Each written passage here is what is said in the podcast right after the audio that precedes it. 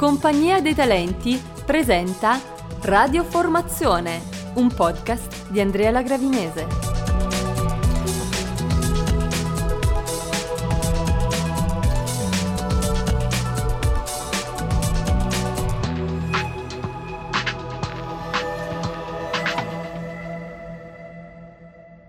Puntata numero 2 The China Study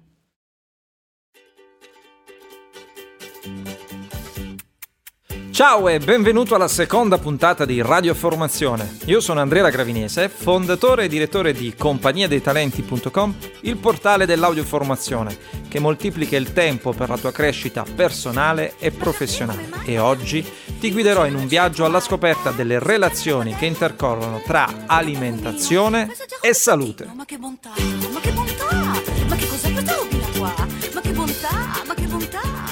Prima di tutto però voglio condividere con te la mia felicità per il successo ottenuto dalla prima puntata di Radio Formazione, che pensa ha raggiunto la cima della classifica di iTunes tra i podcast audio più scaricati nella categoria Formazione. Veramente un grande successo per il quale ti giunga il mio più grande e sincero grazie. Bene, tuffiamoci dunque in questa seconda puntata che si preannuncia ricchissima di contenuti e di ospiti. La domanda alla quale proveremo a dare una risposta è esiste una relazione tra quello che mangiamo e lo stato di salute in cui siamo? In tema di alimentazione, ognuno dice la sua.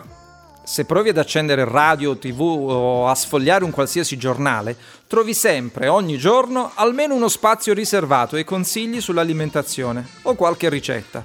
Se provi a scorrere le classifiche dei libri più venduti, le trovi invase, letteralmente invase, da volumi sulle diete, anche quelle più incredibili e stravaganti, o da qualche immancabile raccolta di ricette.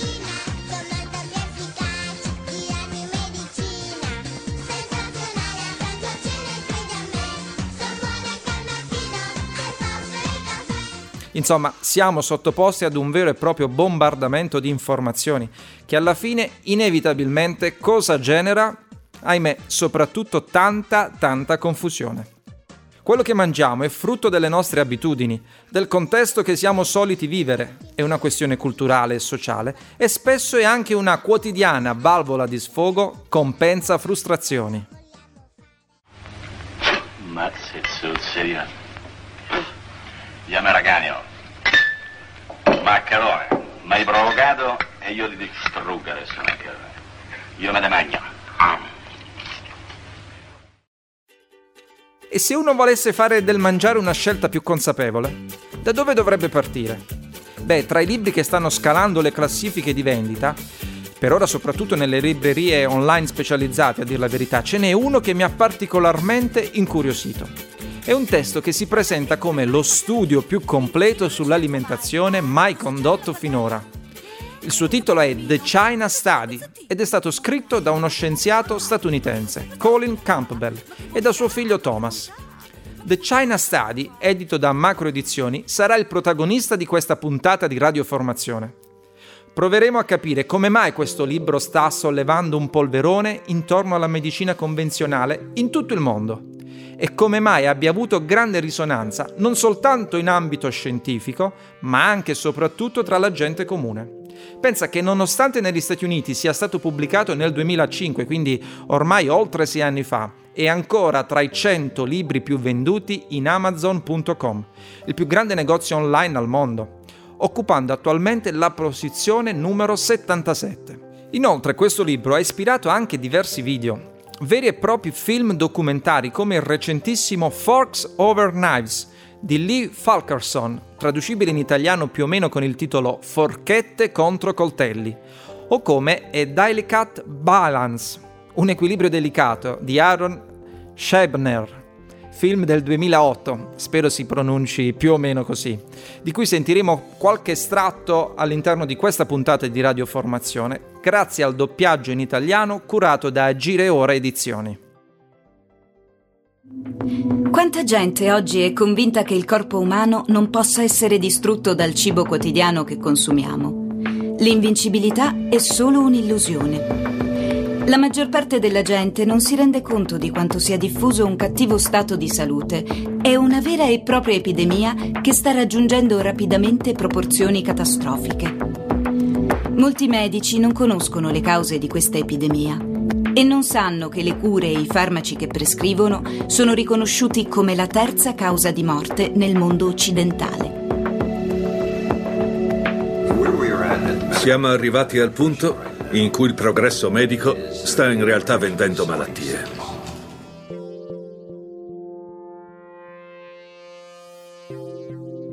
In The China Study, Campbell si propone di fornire un nuovo quadro di riferimento per comprendere il rapporto tra alimentazione e salute. Il suo obiettivo è quello di eliminare la confusione e quindi mettere ognuno nella condizione di prevenire e curare le malattie e di vivere una vita appagante. Una delle principali conclusioni del suo lavoro è che l'alimentazione rappresenta la principale causa di benessere o malessere per il nostro corpo.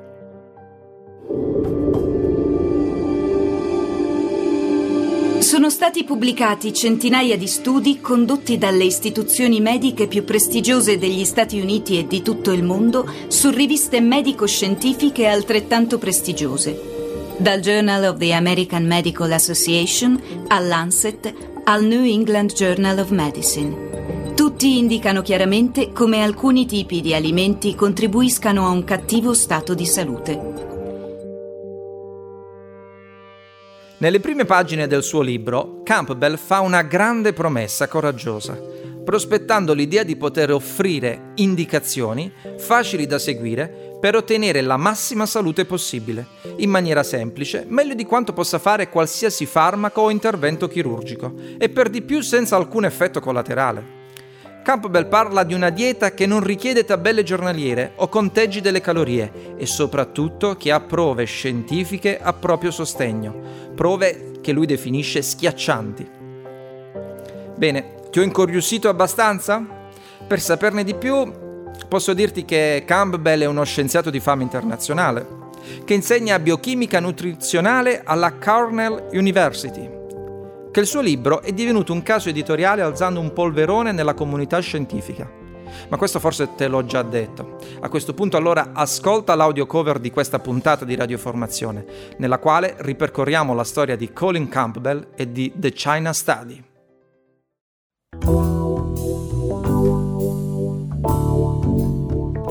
L'audio cover.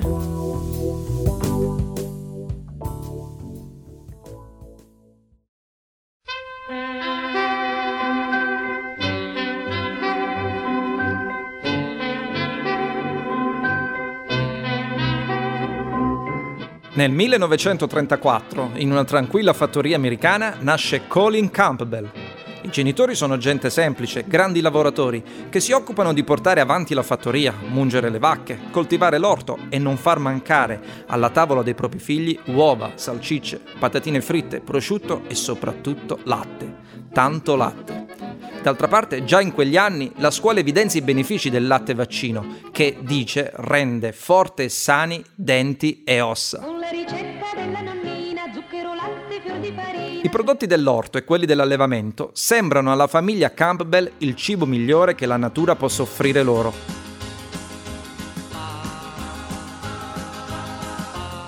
E così, forte di quest'idea, il giovane Colin si iscrive all'università, facoltà di veterinaria. È il primo nella sua famiglia ad andare all'università e così, quando dopo la laurea, ottenuta nel 1956 in Pennsylvania, la prestigiosa Cornell University gli offre una borsa di studio per un dottorato di ricerca in nutrizione animale, non si lascia sfuggire l'occasione.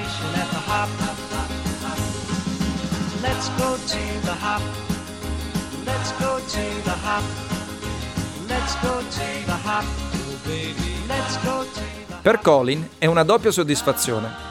Contrariamente a quanto avveniva di solito, avrebbe potuto essere pagato per studiare e allo stesso tempo avrebbe potuto essere utile alla causa della propria famiglia di fattori casiari, approfondendo come far crescere più in fretta mucche e pecore. Well, that's alright, mama. That's alright for you. That's alright, mama, just any way you do. Da giovane scienziato, Colin Campbell è sinceramente interessato a dare il proprio contributo alla diffusione della dieta americana, ricca di carne, latte e uova, assolutamente convinto che fosse la migliore al mondo. Terminati gli studi, Colin va a lavorare al prestigioso MIT di Boston, dove gli affidano un problema relativo al mangime dei polli. Milioni di pulcini morivano ogni anno a causa di una sconosciuta sostanza chimica presente nel loro mangime. Dopo due anni e mezzo di ricerche, contribuisce alla scoperta della diossina, probabilmente la sostanza chimica più velenosa mai individuata. Spaghetti, pollo, insalatina, una tazzina di caffè. A malapena riesco a mandar giù invece ti ricordi che appetito insieme a te. Dopo aver lasciato il MIT, assume un incarico al Virgin Tech, dove gli affidano il coordinamento di un progetto nelle Filippine sui bambini malnutriti. Col tempo questa ricerca fa emergere un'alta casistica di tumori al fegato. Il dato che più di tutti scuote Colin è che i bambini maggiormente colpiti da questa forma di cancro sono quelli la cui dieta è più ricca di proteine. Sentiamo lo stesso Campbell parlare dell'incidenza della proteina nella salute dell'uomo all'interno del film Un equilibrio delicato.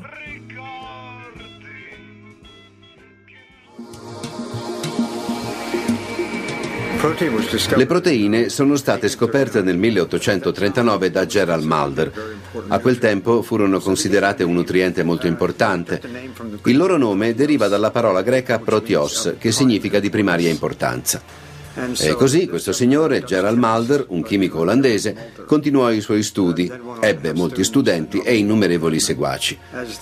Col passare dei decenni, le proteine vennero considerate un nutriente straordinario, un nutriente estremamente importante.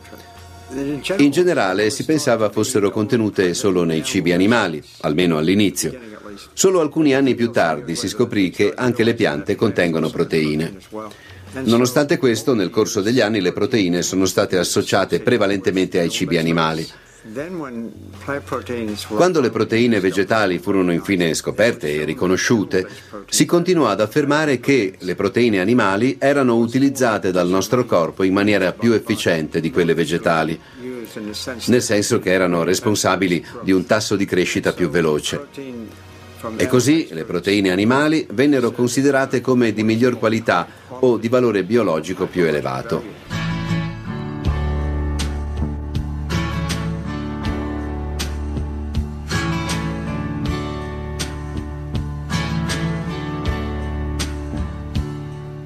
La scoperta fatta nelle Filippine turba profondamente Campbell il fatto che le proteine, anziché essere la panacea di ogni male, potessero divenire il fattore scatenante di una malattia come il cancro, è qualcosa che va assolutamente in contrasto con tutto quello che gli era stato insegnato. Colin decide quindi di iniziare un approfondito programma di laboratorio sui ratti per cercare di capirne di più. È un programma ambizioso che riesce a farsi sovvenzionare dalle istituzioni statunitensi più rinomate, tra le quali l'Istituto Nazionale della Sanità e l'Associazione Americana per la lotta contro i tumori per ben 27 anni.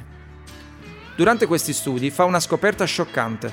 Le diete a basso contenuto di proteine animali inibiscono la formazione del cancro, indipendentemente dalla quantità di sostanze cancerogene somministrate ai ratti.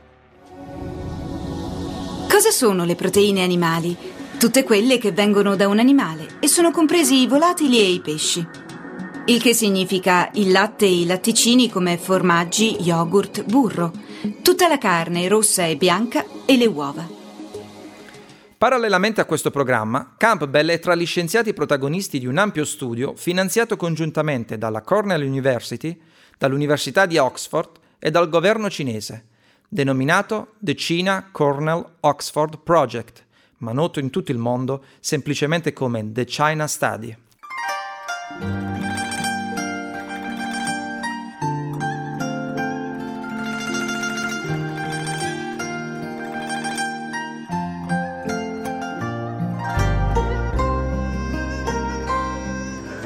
Uno degli studi più completi mai condotti nella storia della medicina si è svolto in Cina.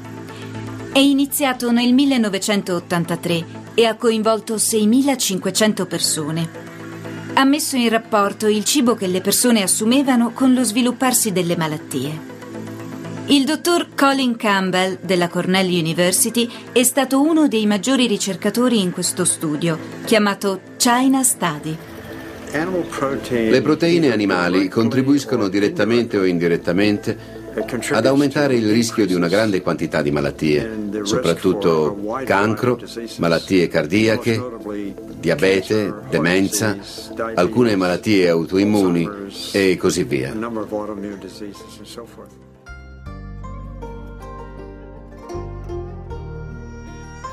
Lo studio esamina l'alimentazione, lo stile di vita e le malattie delle popolazioni rurali cinese di 65 contee. I risultati suggeriscono a Campbell e al suo staff l'esistenza di malattie definite del benessere, causate cioè da una occidentalizzazione delle abitudini alimentari dei cinesi e soprattutto dal crescente consumo di carne e di prodotti casiari, precedentemente sconosciuti o rari in Cina. Tutto ciò porta Campbell ad affermare viviamo nel benessere e spesso di benessere moriamo.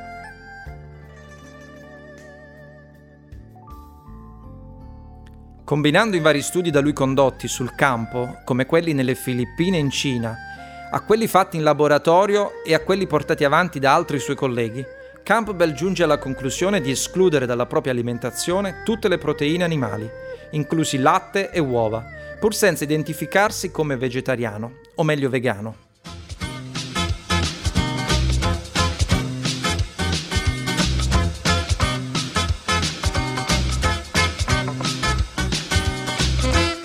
Nel 1991 il New York Times gli conferisce il Gran Premio di Epidemiologia. Nonostante centinaia di articoli pubblicati e numerosi premi raccolti, quando Campbell termina di scrivere il suo primo libro assieme al figlio Thomas, appena laureato in medicina, incontra enormi difficoltà a farlo pubblicare. Tutti gli editori vogliono che lui inserisca ricette prima di decidere di pubblicare il libro. Colin non cede a questo compromesso e la sua caparbietà viene premiata quando, nel 2005, un piccolo editore del Texas pubblica il libro, intitolandolo The China Study, che con sorpresa di tutti da allora ha venduto oltre 500.000 copie, diventando uno dei titoli più venduti negli Stati Uniti sull'argomento della nutrizione.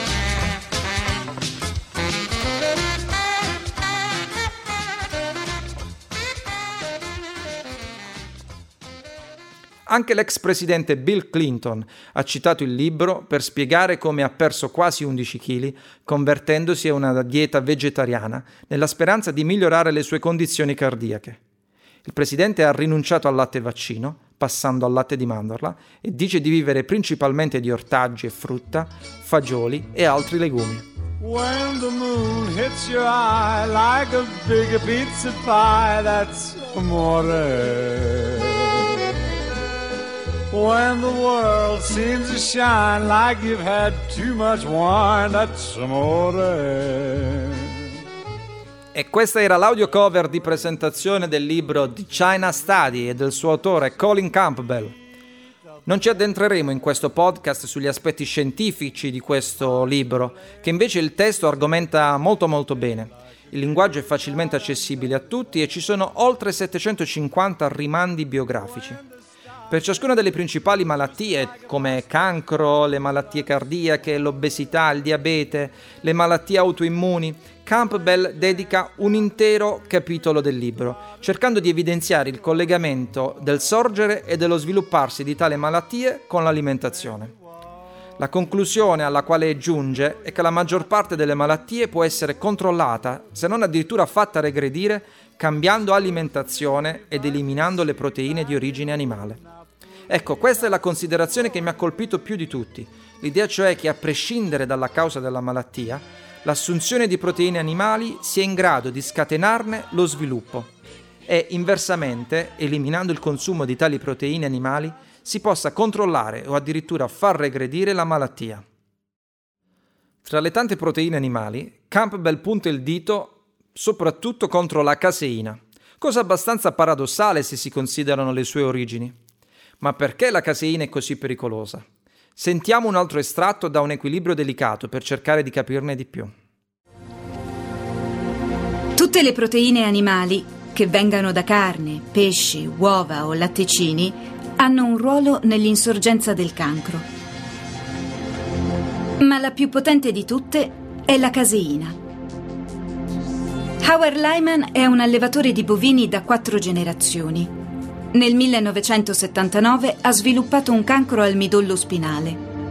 Oggi Howard Lyman tiene conferenze in tutto il mondo sugli effetti dannosi delle proteine animali. La prima cosa che raccomando è di eliminare i latticini. Pensate che io sono nato in un allevamento per la produzione di latte, il più grande del Montana. Pensavo che il latte fosse il cibo perfetto, pensavo facesse bene. Ma oggi dico che la prima cosa da eliminare dalla dieta sono i latticini. E la ragione è che l'87% delle proteine nei latticini è quella cosa chiamata caseina. Nei test di laboratorio è stato dimostrato che la caseina stimola la crescita di cellule cancerose, proprio come quando si getta benzina sul fuoco. Non si può dire che queste informazioni non siano scioccanti. Per uno come me, poi grande amante di formaggi, è veramente un duro colpo. Per quanto questo studio sia referenziato, mi sono messo comunque alla ricerca di altre opinioni. Anche perché mi piacerebbe poter continuare a mangiare formaggi. a dire il vero, ne ho trovate eh, soprattutto di molto entusiaste delle conclusioni di Campbell. Tra queste ho deciso di proporti l'esperienza di Luca Vannetiello. Ho scelto di sentire lui perché Luca è stato tra i primi in Italia a parlare, attraverso un proprio spazio web, un blog, di The China Study, ma soprattutto perché Luca è un medico e un chiropratico. Eccoti l'intervista registrata con il dottor Luca Vannetiello poche ore fa.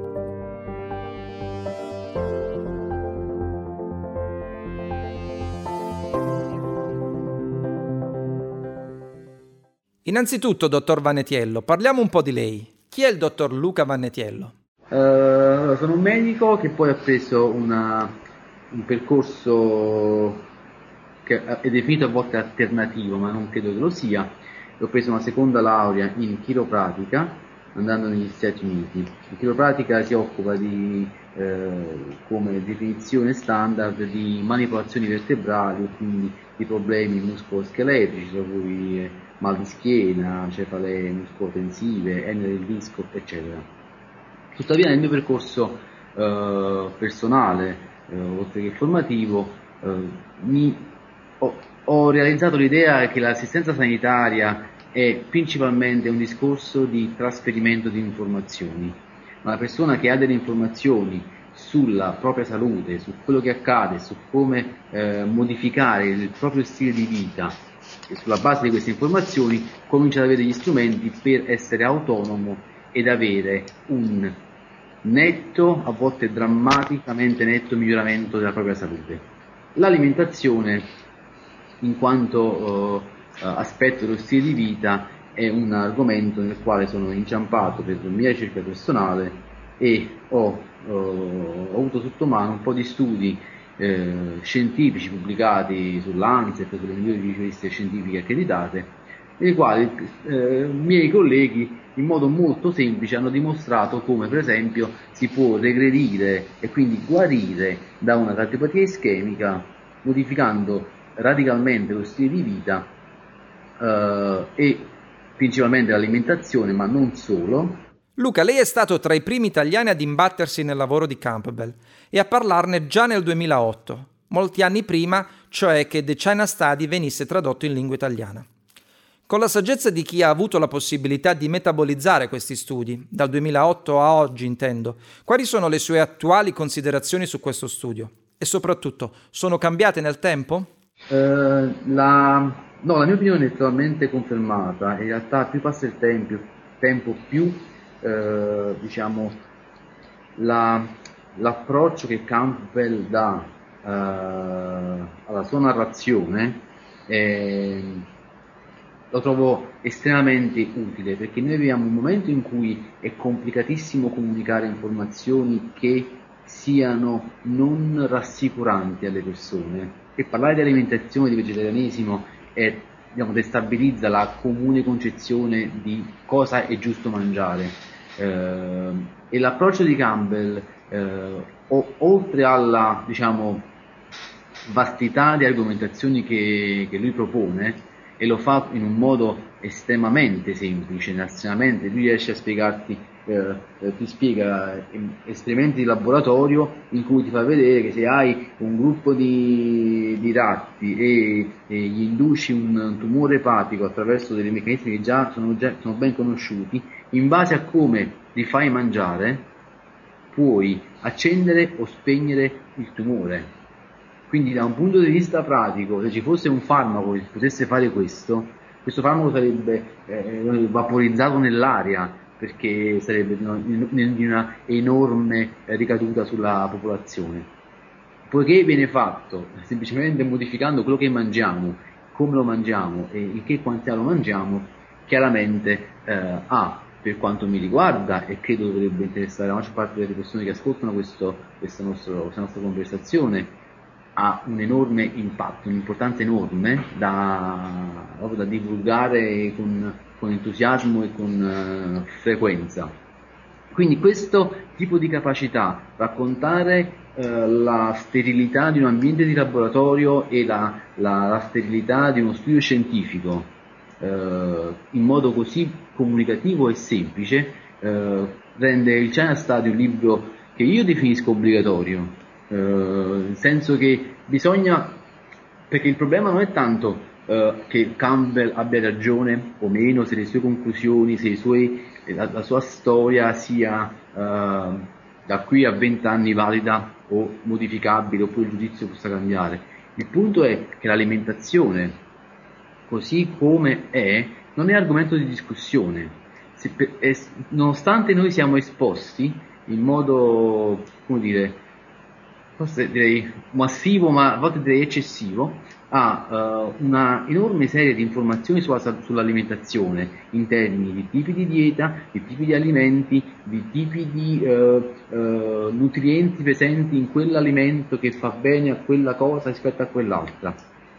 Per cui nonostante siamo seppelliti di informazioni sull'alimentazione, in realtà la popolazione è paurosamente confusa per cui le persone passano da un tipo, da un regime dietetico all'altro in base al momento dire, storico, alla, alla, moda del momento, però non ha un'idea eh, semplice, organizzata eh, di come eh, si, po- si, possa mangiare. Per cui alla fine, nonostante siamo seppelliti di informazioni, è come se ci fosse un silenzio informativo, perché abbiamo troppe informazioni che, che sono tutte confusionarie, che equivalgono al silenzio. Effettivamente, Luca, quando si parla del rapporto tra salute e alimentazione, purtroppo, regna sovrano un grande senso di confusione. Proprio alla luce di questo, essendo la sua esperienza alimentare in linea con quella proposta da Campbell, quali consigli pratici possiamo dare a chi ci ascolta che magari intende iniziare un regime alimentare di tipo vegano? Um, la principale difficoltà io ritengo sia la capacità di comunicare questa cosa, perché non è possibile, a meno che una persona non abbia un'enorme forza di volontà, eh, specie se vive in un contesto familiare o, o diciamo, nel proprio ambiente socio-ludico, diciamo, eh, è complicatissimo diventare vegetariani o progressivamente vegetariani eh, senza avere un supporto da parte di chi sta intorno, perché noi abbiamo, l'alimentazione è un momento sociale, eh, per cui credo la cosa principale sia quella di discutere le informazioni. Uh, la stessa storia di Campbell, ma che è un po' anche la mia, diciamo, Campbell eh, nasceva in una fattoria in cui praticamente si allevavano gli animali, beveva il latte fresco venuto dalla mucca, mangiavano la carne che loro facevano, quindi era uno che veniva proprio da un tipo di, di vita carnivora, eh, abbondante di prodotti eh, latticini. Quindi lo studio e le informazioni che lui ha raccolto, perché la sua vita professionale ha portato a fare ciò, ma diciamo, la, la, sua vita ha portato a discutere di questo tipo di, di argomenti, ha portato a cambiare alimentazione.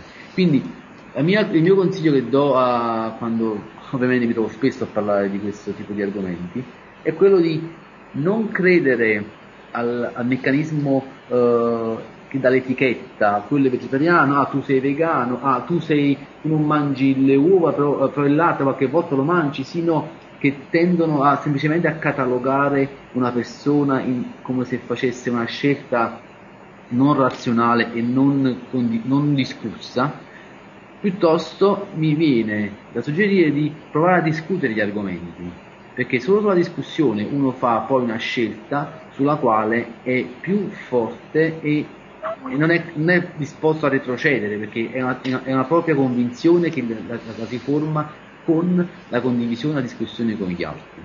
Poi eh, è ovvio, tutto sommato eh, le persone sosten- pensano, eh, ritengono che diventare vegetariani sia una fatica, in realtà eh, diventare vegetariani è molto semplice eh, perché c'è una ampia abbondanza e varietà di cibi che uno può mangiare, che normalmente se è carnivoro eh, rinuncia o semplicemente li, eh, li, ignora perché è semplicemente più facile eh, cuocersi una fettina di carne eh, piuttosto che eh, quindi tra una fettina di carne, un po' di pollo, un po' di altre, un bicchiere di latte la sera, magari uno non mangia il farro, non mangia l'orzo, non mangia eh, tanti di verdure che i propri territori riescono a fornire eh, non mangia abbondanti legumi, quindi fa un'alimentazione molto più eh, risicata rispetto a un vegetariano che diciamo, la, la, terra riesce a dare una varietà di, di cibi molto molto. Quindi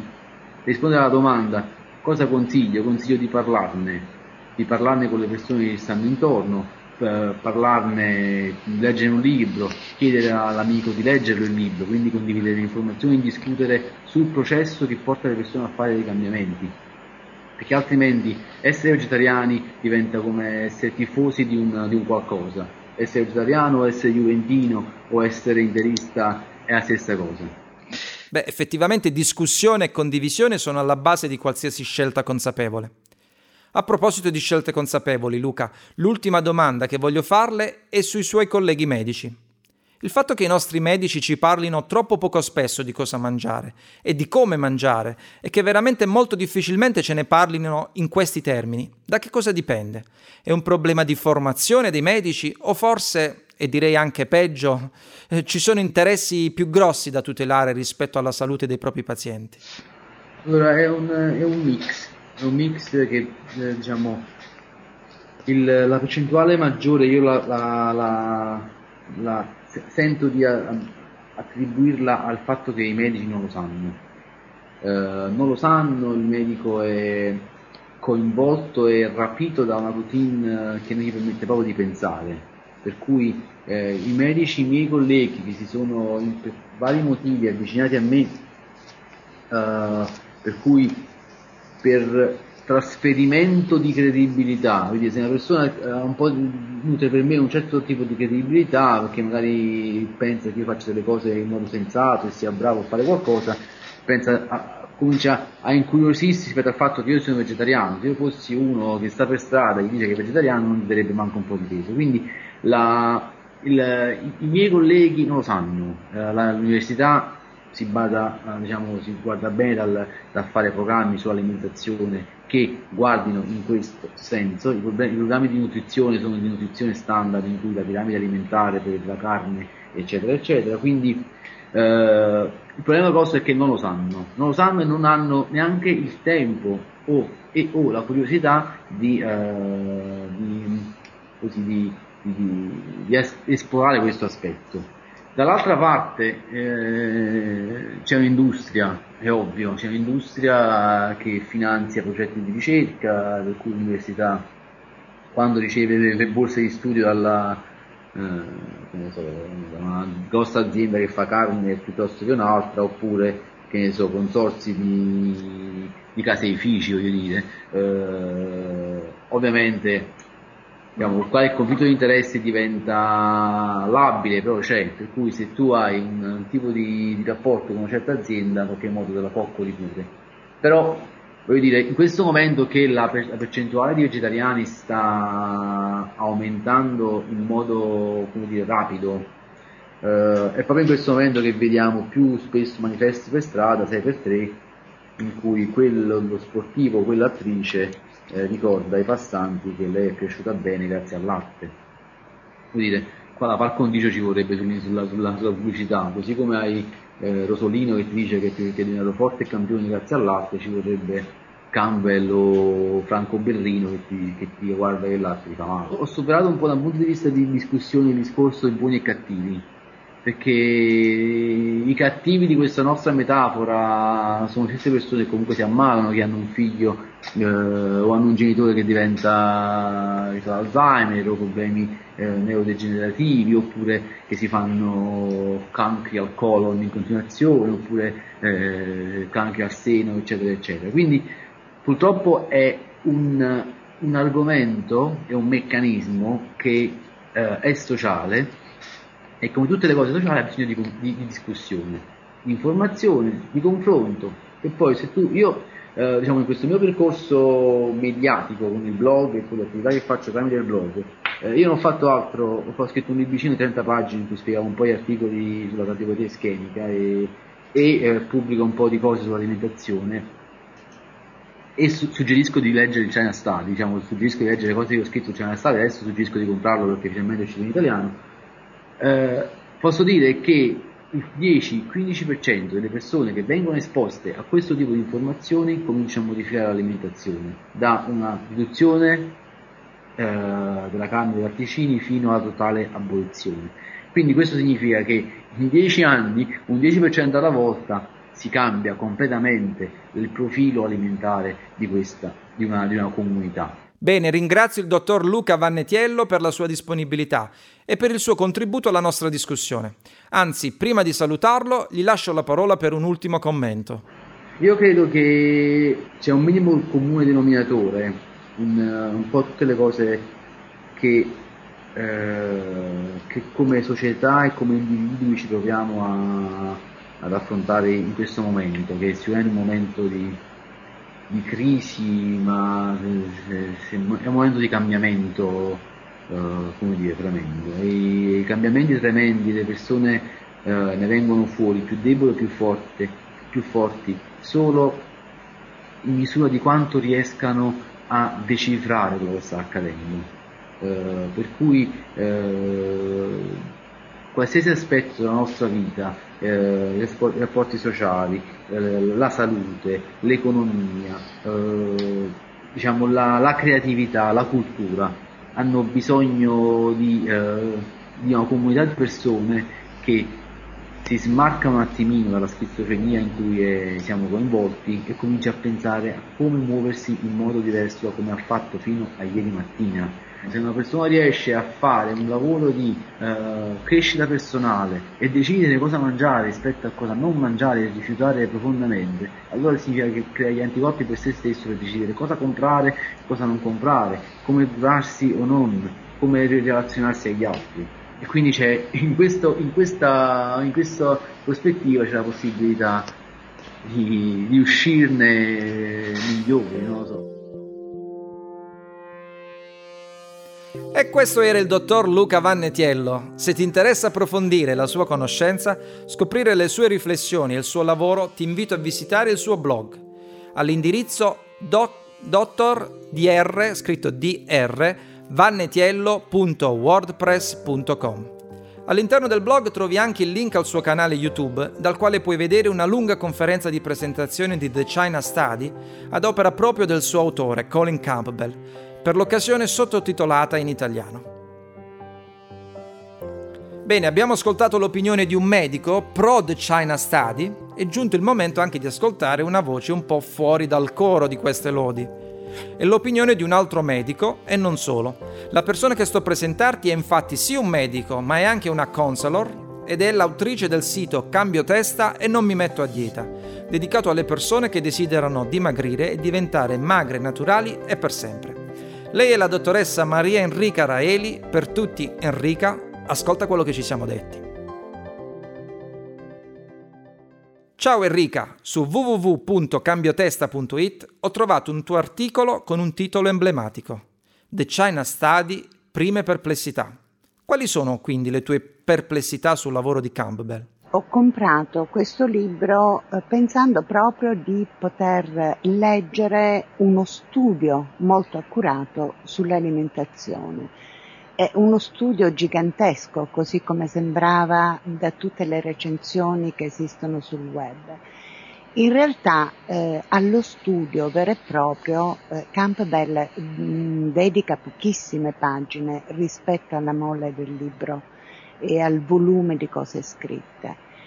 E, e questa è stata la prima perplessità. La seconda perplessità nasce dal fatto che alcune affermazioni sono contraddittorie ed altre affermazioni non corrispondono con esattezza alla bibliografia alla quale lui poi rimanda. Eh, ricordo benissimo, per esempio, eh, che parla eh, quando dice che le cardiopatie possono eh, essere prevenute con un'alimentazione così come lui la indica, con pochissime proteine e proteine di origine vegetale, fa riferimento a due studi e li indica. Questi due studi non dicono in realtà quello che dice lui. Uh, uno in particolare racconta di un gruppo di persone che sono state seguite nel tempo in contrapposizione ad un altro gruppo.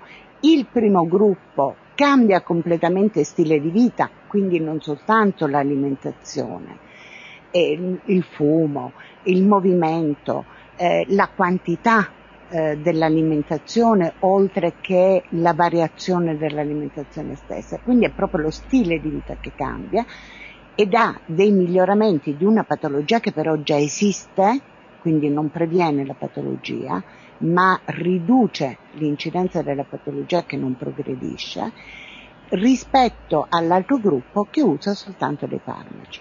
Quindi d'accordissimo sul fatto che lo stile di vita è indispensabile rispetto a certe patologie, ma le sue conclusioni sono molto diverse da quello che lo studio dice.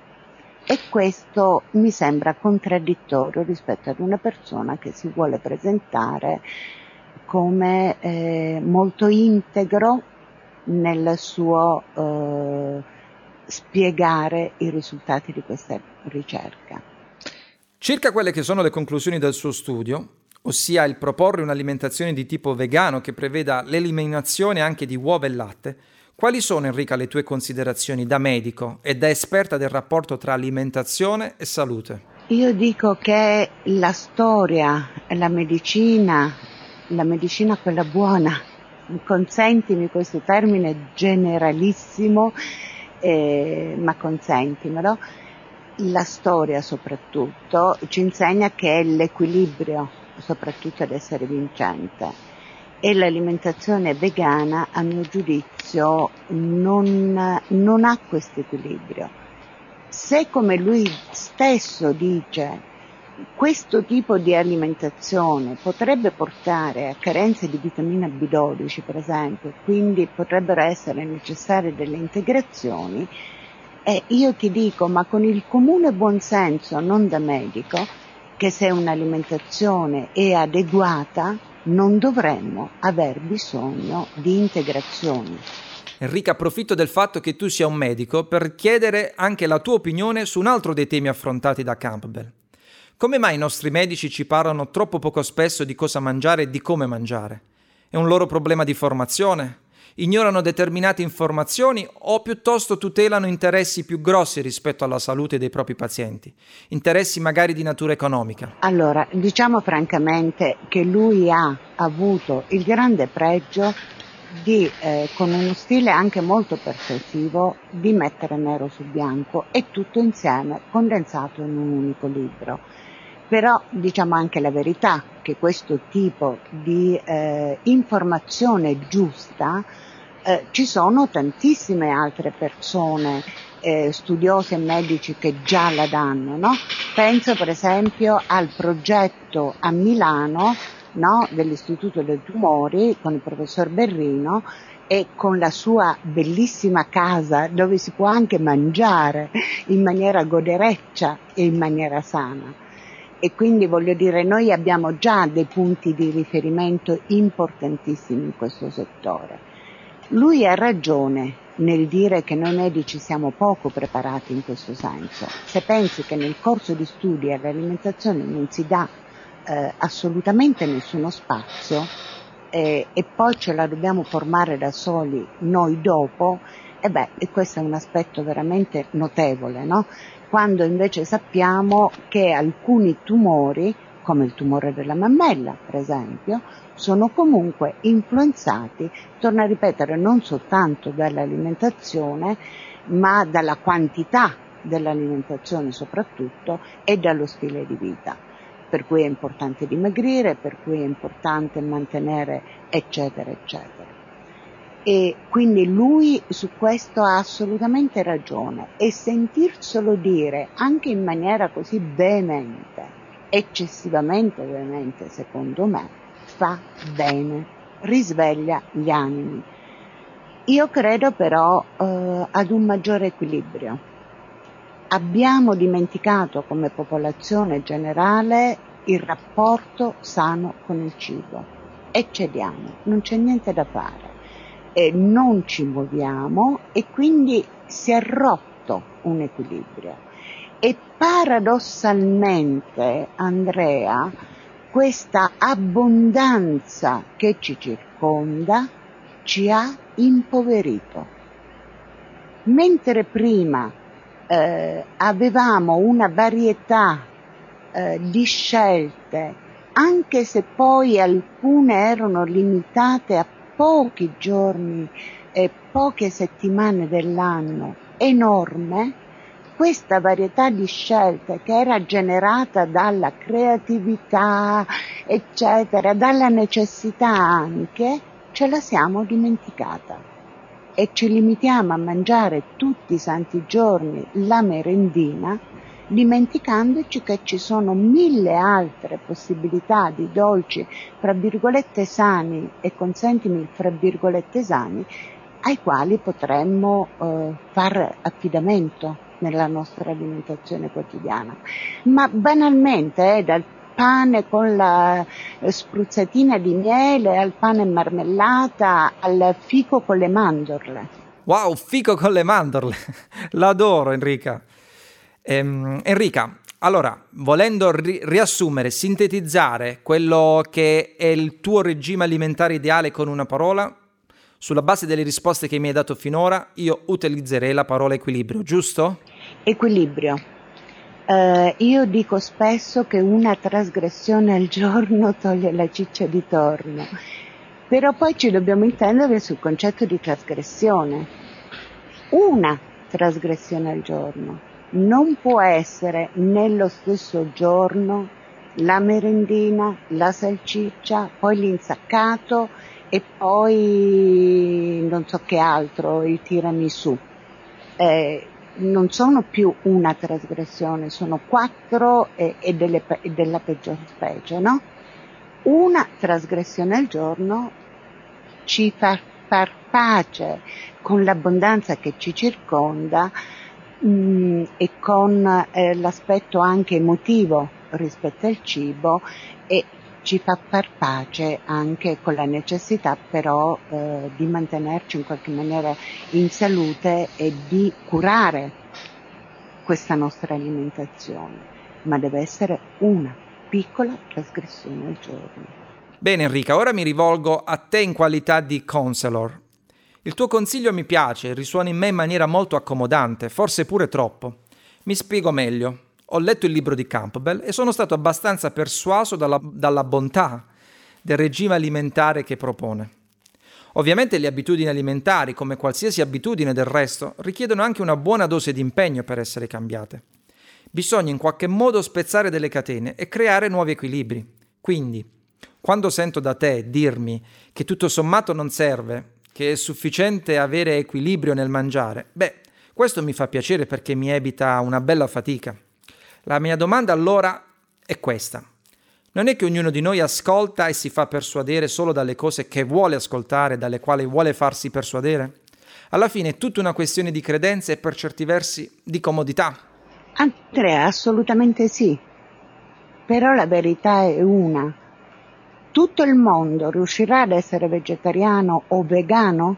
Io, eh, consentimi di avere una convinzione, credo che non sarà possibile.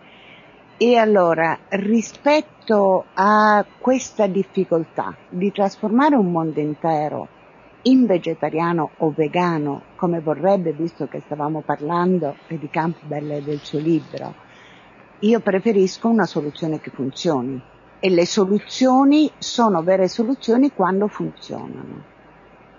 La possibilità di eh, trovare un equilibrio, soprattutto per la maggior parte, e io mi riferisco alle persone che questo equilibrio non ce l'hanno, e di, la possibilità di trovare un nuovo equilibrio, mi ripeto, è quello di riuscire ad avere un bilancio, un equilibrio fra bilancio emotivo nel rapporto con il cibo, bilancio energetico e bilancio salutistico. E quindi per me ha altrettanta importanza il bilancio emotivo. Se io desidero una salsiccia, io devo sapere che posso mangiarla, ma devo anche sapere come e quanta per non cadere nell'eccesso opposto. Oltre alla personale percezione che ognuno di noi può avere del proprio rapporto con il cibo, quali possono essere altri indicatori, per così dire, super partes che ci mettano nella condizione di dire ok, tutto sommato il mio rapporto con il cibo è equilibrato, non è necessario progettare rivoluzioni alimentari? A livello singolo eh, bisogna analizzarlo singolarmente, a livello collettivo è quello che sta accadendo che ce lo racconta a livello collettivo stiamo andando verso la globesità e quindi il, collettivamente il nostro rapporto con il cibo non è sano. E questo è un dato di fatto. Dobbiamo comunque rivederlo.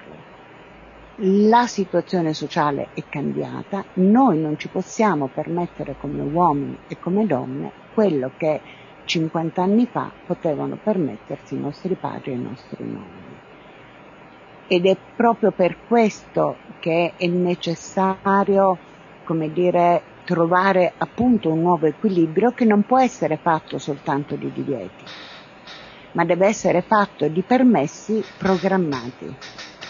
Se prendiamo per mano la trasgressione, non sarà la trasgressione a prenderci la mano. Questa frase è molto bella Enrica, se prendiamo per mano la trasgressione, non sarà la trasgressione a prenderci la mano. La passiamo a Lele per la rubrica sugli aforismi. Scherzi a parte, quando dici non ci possiamo permettere quello che potevano permettersi i nostri genitori, a cosa fai riferimento in particolare? Alla quantità di roba che mangiamo. Oltretutto la mangiamo come non è più quella di una volta, no?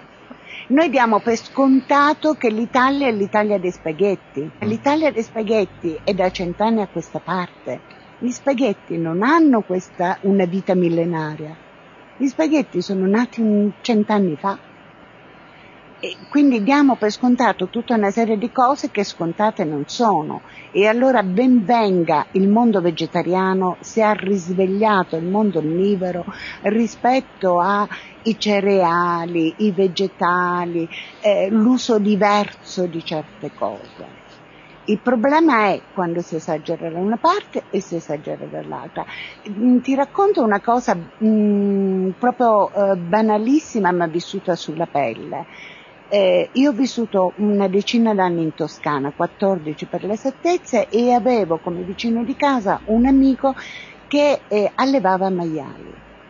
In quegli anni, Andrea, la salciccia io l'ho mangiata solo ed esclusivamente quando veniva ammazzato il maiale e quindi la salsiccia era la prima cosa che si mangiava perché poi si deteriorava.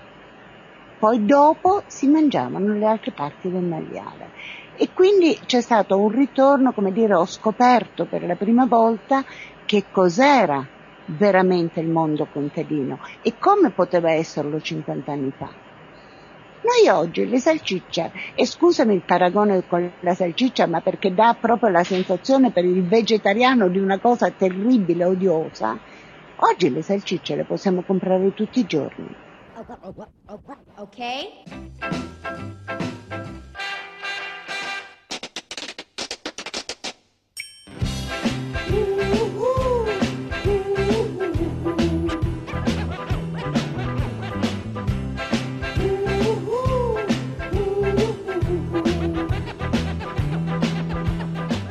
Abbiamo sentito le perplessità su The China Study dalla voce della dottoressa Maria Enrica Raeli, che ringraziamo di vero cuore per la sua disponibilità. Anzi, se vuoi sapere di più su di lei, ti consiglio di visitare il suo cambiotesta.it. Inoltre ti preannuncio che presto Enrica sarà tra gli autori di Compagnia dei Talenti, dove pubblicheremo un suo audioform nel quale ti parlerà di come tenere a bada il tuo peso senza metterti a dieta.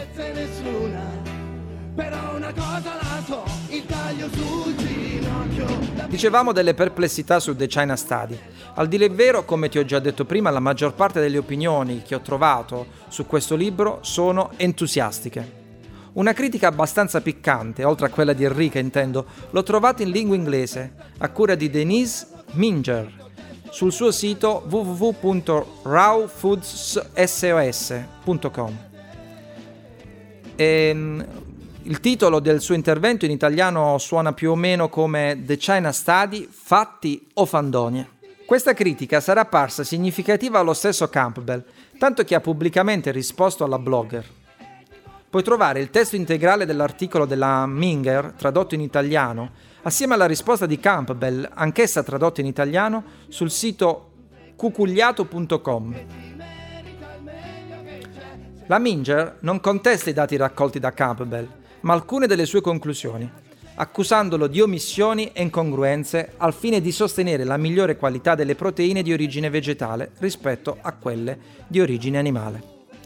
D'altra parte lo stesso Campbell è abbastanza chiaro su questo quando dice che alla fine dei conti la solidità e la coerenza della maggioranza delle prove è sufficiente a, trali- a trarre valide conclusioni. I cibi di origine vegetale fanno bene e i cibi di origine animale no. Nella sua risposta, Campbell ha ammesso che i suoi studi non hanno stabilito relazioni sicure di causa-effetto tra le variabili considerate. Tuttavia afferma che i dati accertati in The China Study, pur non costituendo una prova assoluta, possono fornire abbastanza informazioni da approntare decisioni di ordine pratico. Insomma, il dibattito è assolutamente lontano da essere domato. Il cuore della polemica è legato al consumo di proteine animali, per questo ho voluto sentire un'altra voce, con la speranza di avere l'orizzonte un po' più limpido e di avere la possibilità di scegliere con maggiore serenità.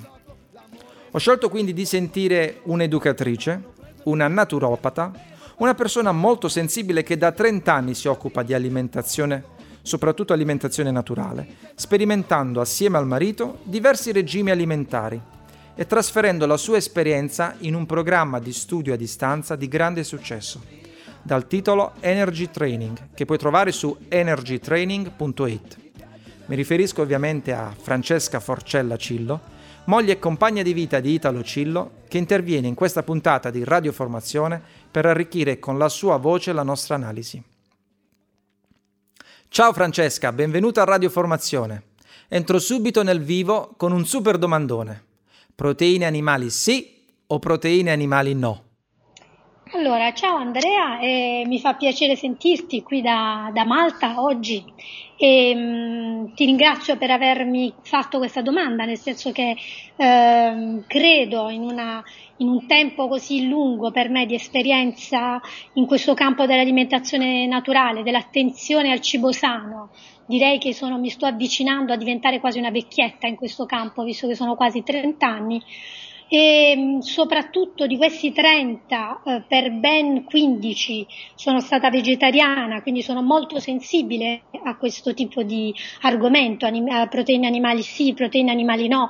E tra l'altro oh, io insieme a mio marito condivido anche una um, un aspetto così spirituale della mia vita nel quale eh, siamo molto sensibili anche a questo discorso di non abusare della, della carne degli animali, anzi di poterne quasi cercare di fare almeno il meno possibile. Quindi per me è un argomento al quale sono molto sensibile.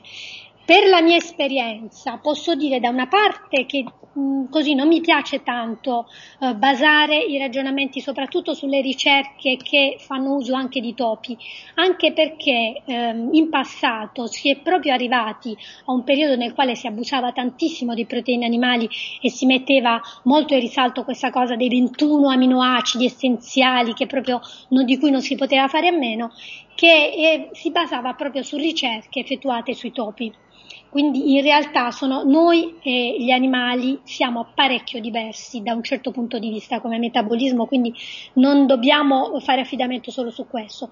Dall'altra parte ehm, io credo che ogni, ehm, per quello che ho approfondito studiando il vegetarianesimo, le medicine antiche e ehm, oggi un approccio molto molto interessante che è quello eh, che in America viene chiamato mh, alimentazione paleolitica o comunque alimentazione primordiale e che ha dei punti e delle caratteristiche molto molto molto interessanti da approfondire, diciamo che sul, sulla base di questi tre aspetti eh, potrei, di, potrei eh, innanzitutto um, sostenere che se non prendiamo in considerazione sette variabili importanti nell'uso o meno di qualsiasi, um, nella preparazione e nell'uso di qualsiasi alimento in questo caso le proteine animali, noi non possiamo dare un giudizio completo.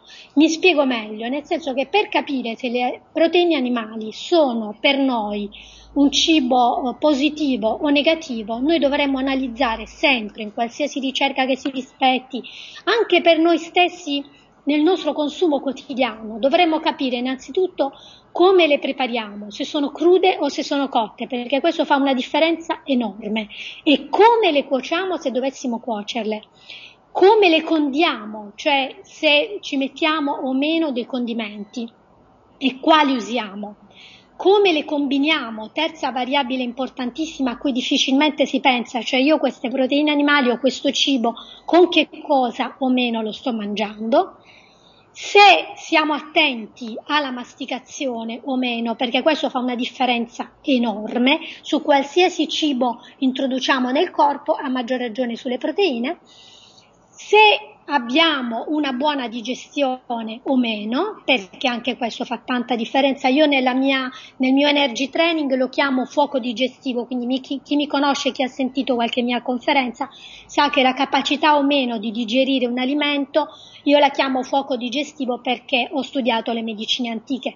Comunque sia, è la nostra capacità effettivamente di utilizzare o meno un alimento che mangiamo e poi la nostra struttura fisica che fa una differenza enorme. Siamo piccoli, siamo grandi, siamo dei bambini, siamo degli adulti, eh, siamo robusti, siamo magrissimi, questo fa una differenza gigantesca e poi la vita che conduciamo. Siamo sedentari, stiamo davanti al computer, spacchiamo la legna, viviamo in una fattoria, viviamo in una città inquinata, eh, siamo stressati, co- corriamo da una parte all'altra oppure la nostra vita è molto, molto ordinata, tranquilla, metodica e con pause. Questo può fare una differenza enorme nel decidere o meno se un alimento ci fa bene e nella fattispecie se le proteine animali possono fare bene per noi o meno. Studi più recenti mh, mm, tutti gli, diciamo, di tutti i vari orientamenti ormai precisano che sono soltanto otto gli aminoacidi di cui noi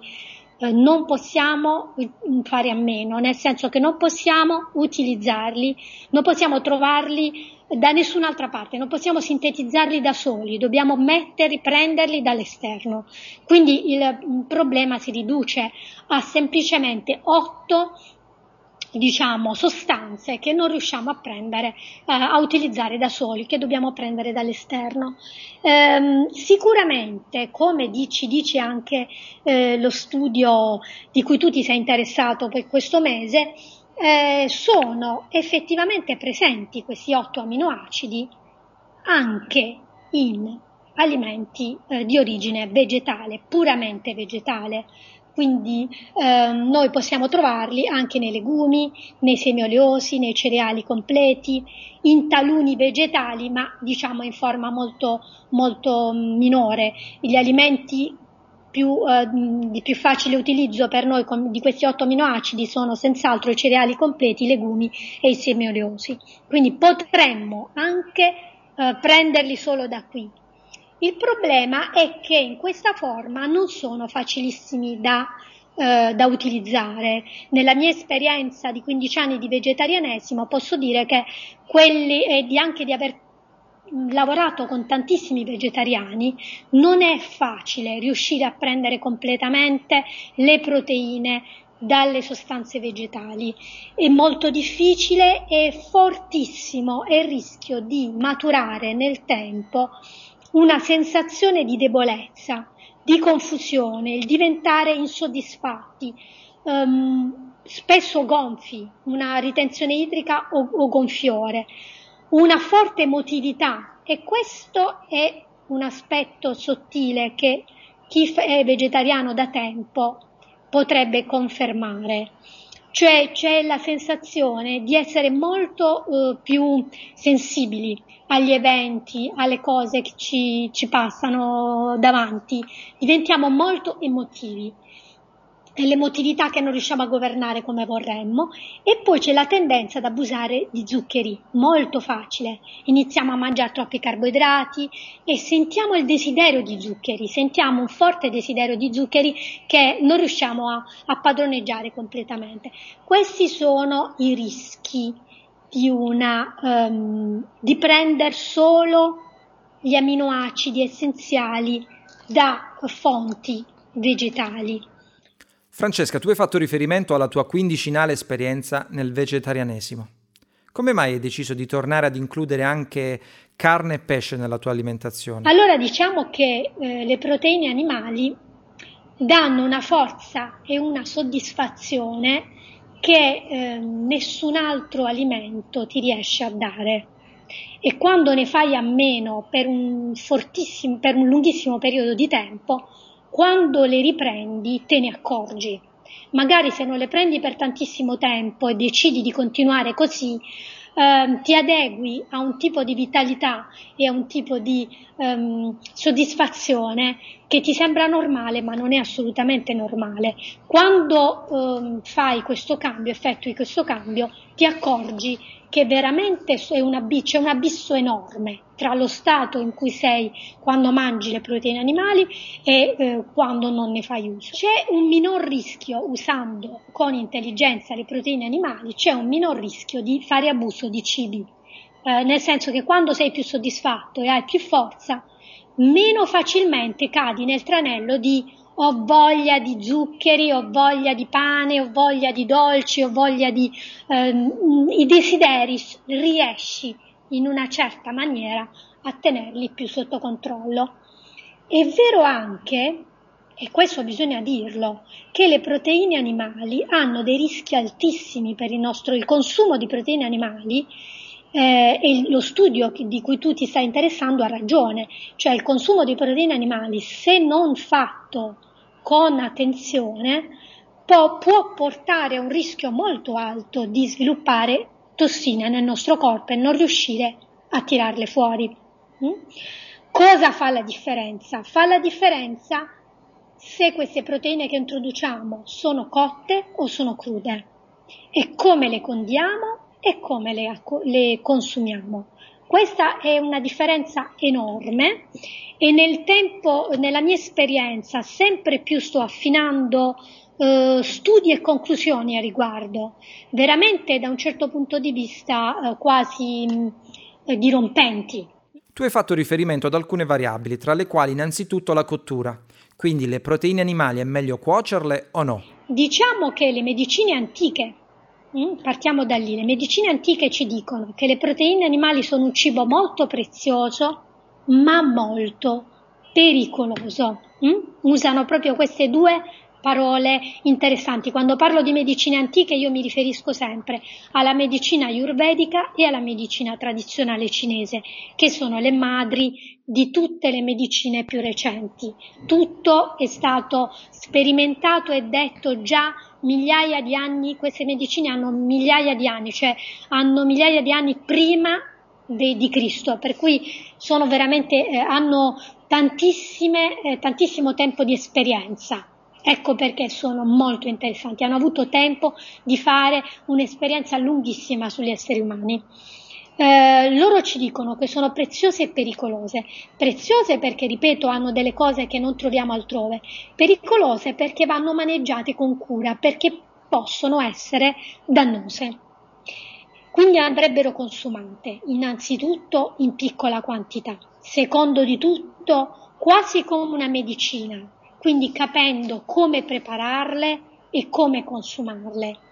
E ehm, gli studi più recenti di cui invece parlavo po- poc'anzi, che sono questi della medicina dell'alimentazione paleolitica o primitiva, eh, che si stanno diffondendo soprattutto, ma hanno parecchi anni già anche questi, eh, non sono recentissimi, però diciamo è una corrente di pensiero che è iniziata da studi sugli enzimi e diciamo ha ormai un, una settantina d'anni, 70-80 anni. Questo tipo di studi eh, sull'enfasi, che pongono l'enfasi soprattutto sugli enzimi, eh, sono arrivati a delle conclusioni che sono dirompenti perché eh, sottolineano una differenza enorme e spiegherebbero tante cose sul consumo di proteine cotte o il consumo di proteine crude. Allora, innanzitutto le proteine cotte sono molto più a rischio tossine. Primo punto. Quindi dovremmo cercare di cuocerle le proteine animali il meno possibile. Se fossimo coraggiosi potremmo iniziare a consumarle anche crude.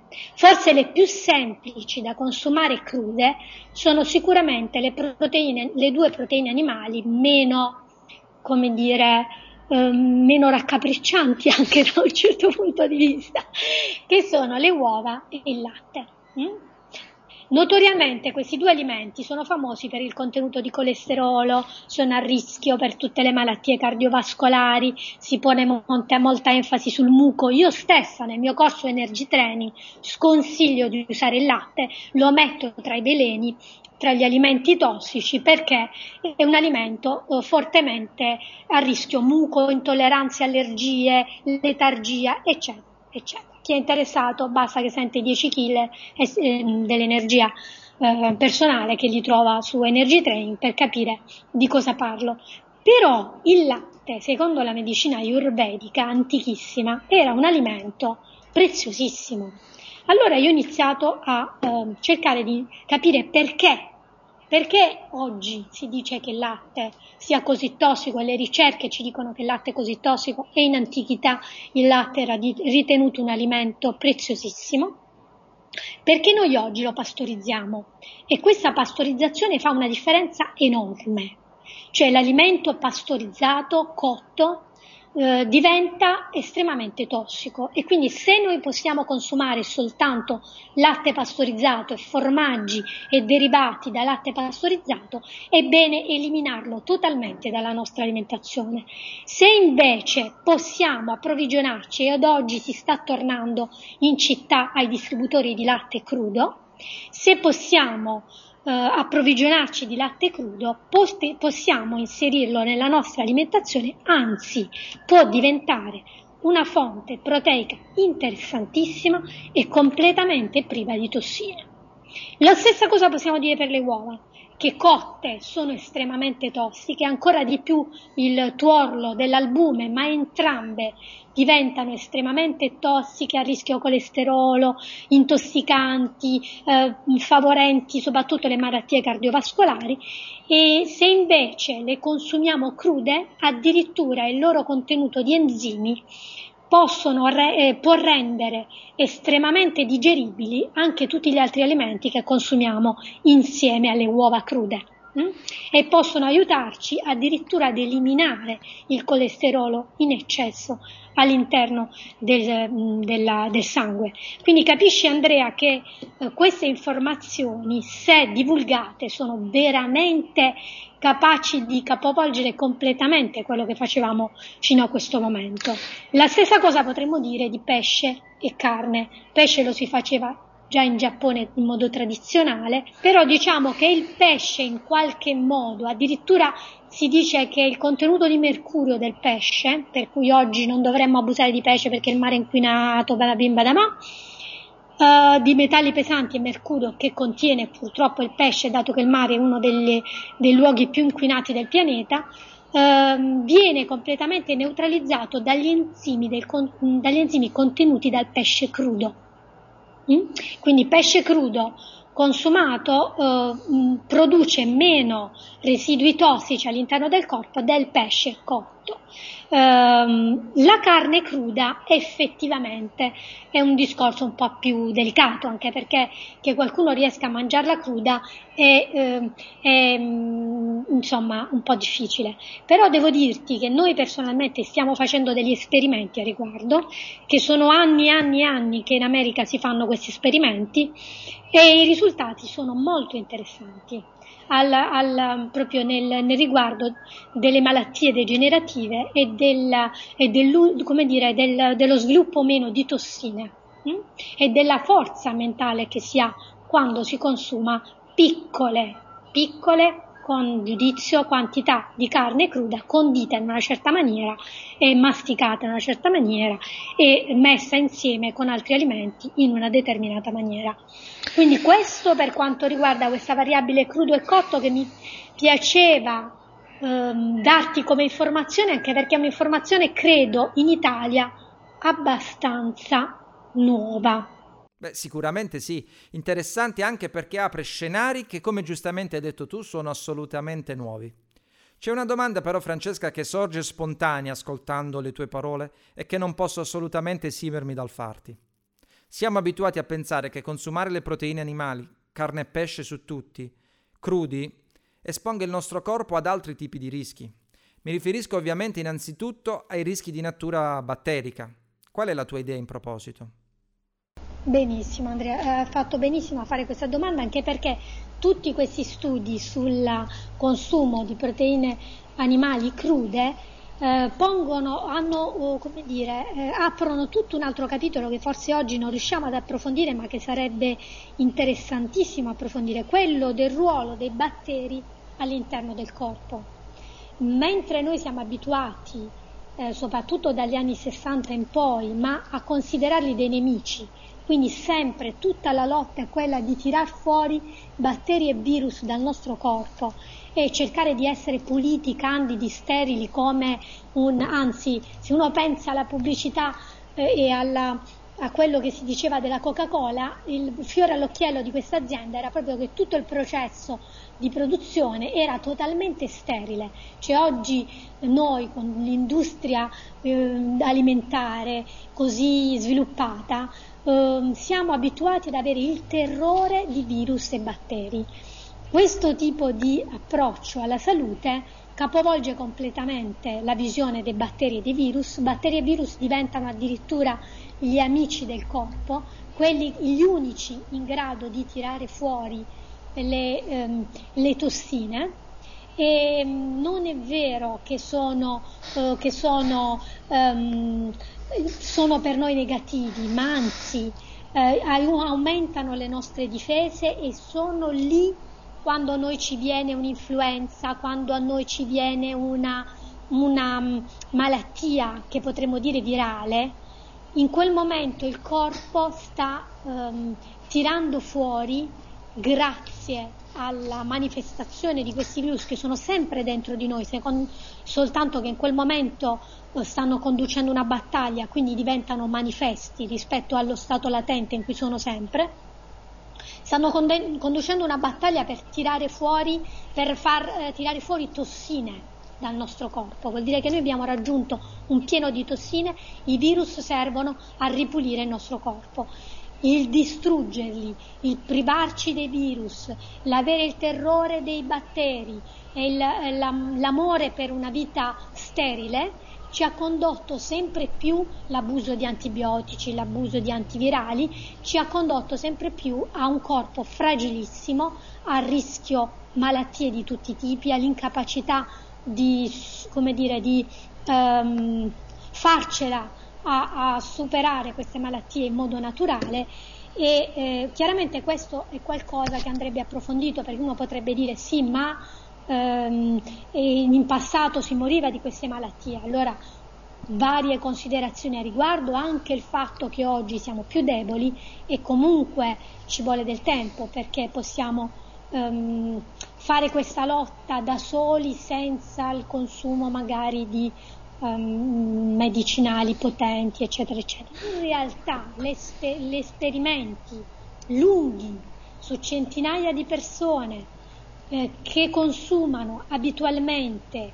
proteine animali crude senza nessuna eh, insorgenza né di salmonella né di problemi batteriologici nell'uso di latte crudo, uova crude e carne cruda, ma anzi forti, anche nei bambini, forti difese immunitarie, eh, chiarisce molto più delle mie parole eh, che effettivamente su questo argomento di batteri e virus ehm, che questo argomento dei batteri virus merita un maggiore approfondimento. Francesca, grazie per questo contributo che apre ulteriori scenari. Dal punto di vista pratico, invece, quali suggerimenti puoi dare a chi comunque decidesse di seguire le, le indicazioni proposte da Campbell? E iniziare quindi un'alimentazione di tipo vegano? Sì, Andrea, anche perché credo che alla fine, al di là di tutte le parole, eh, occorrono delle linee guida pratiche e altrimenti si, si rischia poi di fare degli errori. E magari la motivazione è meravigliosa, quella di mangiare in modo più semplice, più frugale, più naturale, meno violento. E poi eh, ehm, si fa, eh, come dire, si, ci si trova nei guai. Per quanto riguarda l'alimentazione vegana, cioè quella che poi viene consigliata nel libro The China Study, ehm, il mio punto di vista riguardo è che è molto difficile da compiere, quindi è un'alimentazione che ehm, ehm, comporta una, un monitoraggio continuo, hm? monitoraggio anche da se stessi, di rendersi conto di consapevolezza eh, di come mi sento e come non mi sento. Vanno, usati, eh, vanno usate delle, delle mh, mm, importanti, eh, vanno considerati alcuni importanti tasselli che sono da una parte la, approfondire questo discorso del crudo e consumare alcuni eh, fondamentali alimenti crudi che diventano per queste persone molto molto importanti. Ci sono addirittura quelli che io chiamo superfoods e non li chiamo solo io, cioè super cibi che sono fondamentali se vogliamo essere vegani. Questi super cibi sono il burro di cocco, sono eh, le bacche goji, i goji, goji berry che sono delle, delle, eh, dei frutti potentissimi, si trovano secchi e sono molto molto nutrienti, la spirulina, le microalghe, le stesse alghe, eh, ci sono degli alimenti che, di cui non possiamo fare a meno se vogliamo essere vegani. Dobbiamo usare degli integratori, dobbiamo monitorare continuamente la nostra situazione Dobbiamo fare uso di succhi di centrifugati di verdura freschissimi, non pastorizzati, fatti da noi, quindi dobbiamo procurarci innanzitutto una centrifuga a bassa velocità, dobbiamo usare le spezie e imparare a dosarle nei nostri alimenti. E soprattutto dobbiamo introdurre in modo molto molto eh, consistente tra i nostri cibi i grassi crudi. Grassi crudi di origine vegetale, ovviamente, quindi burro di cocco, burro di cacao, ehm, gli stessi oli vegetali assolutamente non, ehm, eh, non raffinati e quindi devono essere presenti in modo sostanziale nella nostra alimentazione. Questo se vogliamo essere vegani, che è un po' l'approccio più ehm, eh, più de- delicato. I cereali dovrebbero essere prevalentemente germogliati, anche i legumi dovrebbero essere prevalentemente germogliati e dobbiamo eliminare dalla nostra alimentazione zucchero raffinato, pane bianco e pasta bianca. Se vogliamo essere vegetariani, cioè eh, se vogliamo introdurre nella nostra alimentazione anche piccole quantità ma significative di derivati del latte e eh, di derivati delle, e di uova e teniamo ehm, un'ultima considerazione la volevo fare sui vegani perché molti vegani non usano il miele. Il miele crudo, crudo cioè eh, quello che da noi viene chiamato miele vergine integrale, vuol dire che non è mai stato sottoposto a più di ehm, 38-40 gradi di calore nell'estrazione e nell'imbarazzo nel metterlo nei barattoli, quindi un miele molto particolare, non, è, non, basta trovarlo nei negozi di alimenti naturali, ci vuole proprio scritto sull'etichetta che è un, un miele crudo. Questo tipo di alimento ha degli enzimi potentissimi che aiuterebbero molti vegani e molti vegetariani a mantenersi in ottima salute. Se i vegani non ne fanno uso, devono comunque procurarsi uno zucchero che abbia simili qualità, per esempio uno sciroppo di agave ma totalmente crudo. Sono prodotti che iniziano adesso a essere presenti sul mercato in Italia inizia un movimento a richiederne il consumo e quindi i produttori iniziano a venderlo in Italia. Non sono facili da trovare, però serviranno per la completezza del quadro alimentare quotidiano di un vegano eh, avere anche la presenza di questo tipo di zuccheri di altissima qualità. Per i vegetariani, quindi, accanto a questo miele di cui ho già detto, se possono, eh, se possono inserire anche latte e uova, come ho detto prima, dovranno inserirle esclusivamente crude potranno anche loro usufruire di questi stessi superfoods che ehm, sono eh, diciamo in, con, in, essenziali per i vegani. Anche i vegetariani ogni tanto dovranno fare uso di integratori, per esempio integrare un po' di aminoacidi e ci sono degli integratori di aminoacidi naturali estremamente utili per queste persone. Anche loro dovranno fare uso di grassi crudi, di grassi naturali totalmente crudi, dovranno inserire le spezie, la curcuma, eh, le spezie aiutano la, il metabolismo di tutti gli alimenti, sono come per una, come, mm, come dire, ottimizzano l'utilizzazione degli alimenti, quindi le spezie vanno conosciute, bisogna imparare a usarle ehm, e mm, a dovere, come dire, non esagerare, ma piccole quantità fanno una grande differenza infatti le avevo inserite tra le sette variabili che fanno la differenza.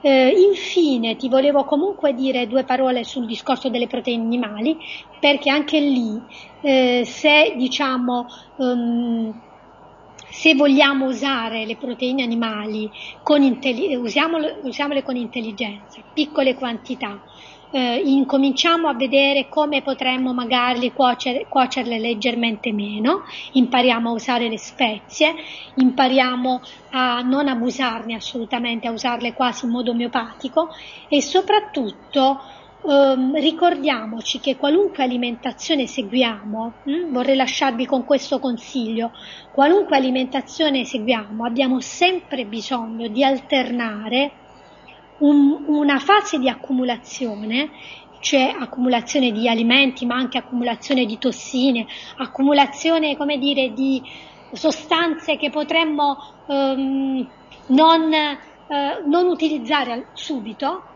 è una fase di depurazione. Anche qui Andrea scusa mi sto aprendo un capitolo completamente diverso però volevo lasciarvi con questo accenno.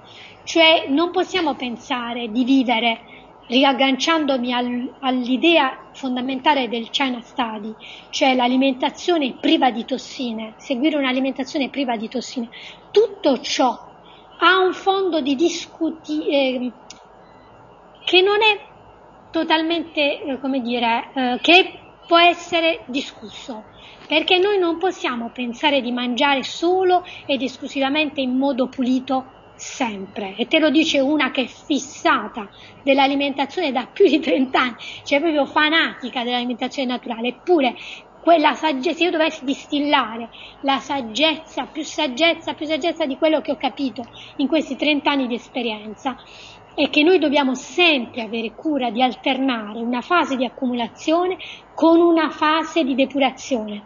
E non possiamo uh, portare un'alimentazione completamente, trasformare un'alimentazione curativa, per esempio quasi un digiuno oppure un'alimentazione vegana, un'alimentazione totalmente prima, priva di elementi tossici, in un'alimentazione quotidiana, perché questo ci rende molto deboli. Se invece noi accumuliamo un po' di tossine, ovviamente con intelligenza, e poi le depuriamo il nostro corpo come si faceva nell'antichità, accumuliamo in inverno, depuriamo in primavera, eh, il digiuno tradizionale che si faceva nelle tutte le popolazioni antiche, questo ci porta a una maggiore longevità. Uso i grassi e poi magari faccio 20 giorni di totale assenza di grassi per tirare fuori dal corpo tutte le tossine, cioè spesso si è visto che alimentarsi solo in modo monotono, rigido, privo completamente di tossine, privo completamente di alimenti di origine animale, eh, attenzione massima a tutto in modo quasi fanatico, come per esempio la famosissima macrobiotica, ha portato gli stessi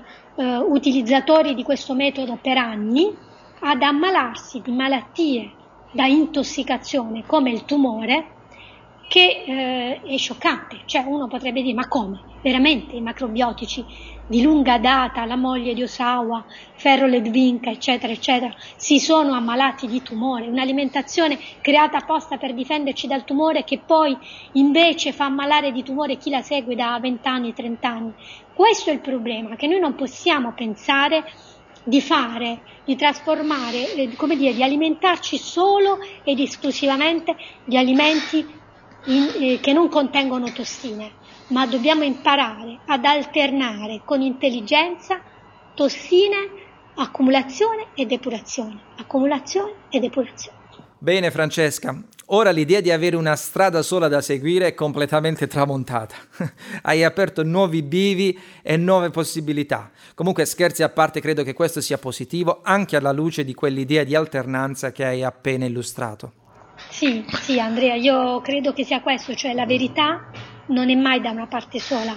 Questo è quello che ho capito e dobbiamo sempre mantenere una mente aperta, disponibile a capire il pezzo di verità che chiunque possiede, perché tutti, tutti i ricercatori, tutti quelli che sostengono una tesi, parten- sono sempre animati da una buona intenzione e hanno sempre visto una parte della verità. Il problema è, um, come dire, capire il loro punto di vista e cercare di mettere insieme in una sintesi intelligente ed utile per noi tutte le informazioni di cui veniamo in possesso. Ottimo Francesca, io ti ringrazio ancora una volta per il tuo contributo, ti saluto e mi auguro vivamente che tu possa tornare presto ad illustrare le tue scoperte agli amici di compagnia dei talenti.com. Certo Andrea, ti, ti, saluto anch'io e ti ringrazio ancora per avermi eh, sentito su questo argomento e saluto tutti gli ascoltatori.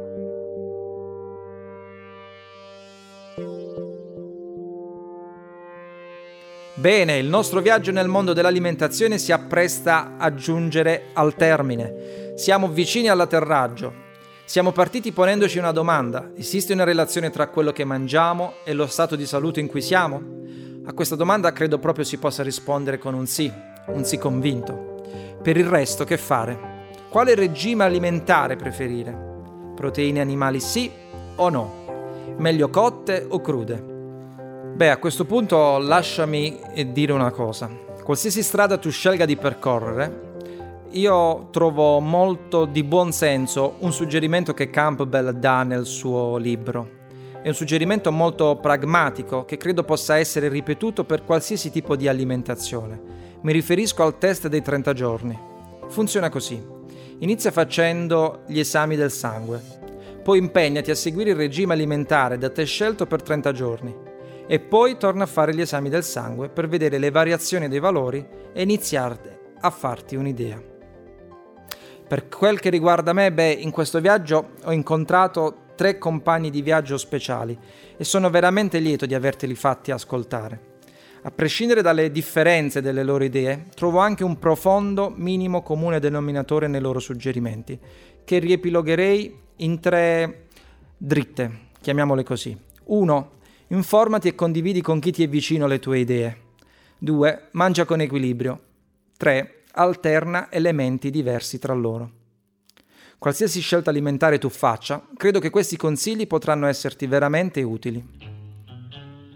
Sicuramente su questi argomenti avremo anche modo di tornare in seguito, magari sentendo il contributo anche di altre persone e allargando il discorso anche ad altre componenti, perché non di solo corpo siamo fatti. La nostra salute, oltre al nostro corpo, deve tener conto almeno di altri due componenti, e mi riferisco a mente e spirito, di cui oggi abbiamo parlato veramente molto molto poco. Allora, proviamo a rimediare in extremis, almeno per quello che riguarda la mente, lanciando la rubrica Le parole del talento del mio amico, talent coach e autore del libro Sono il mio eroe, Lelio Lele Canavero.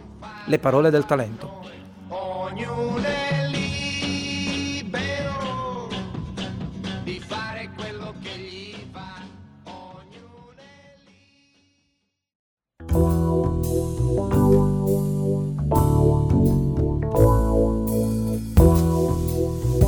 Le parole del talento.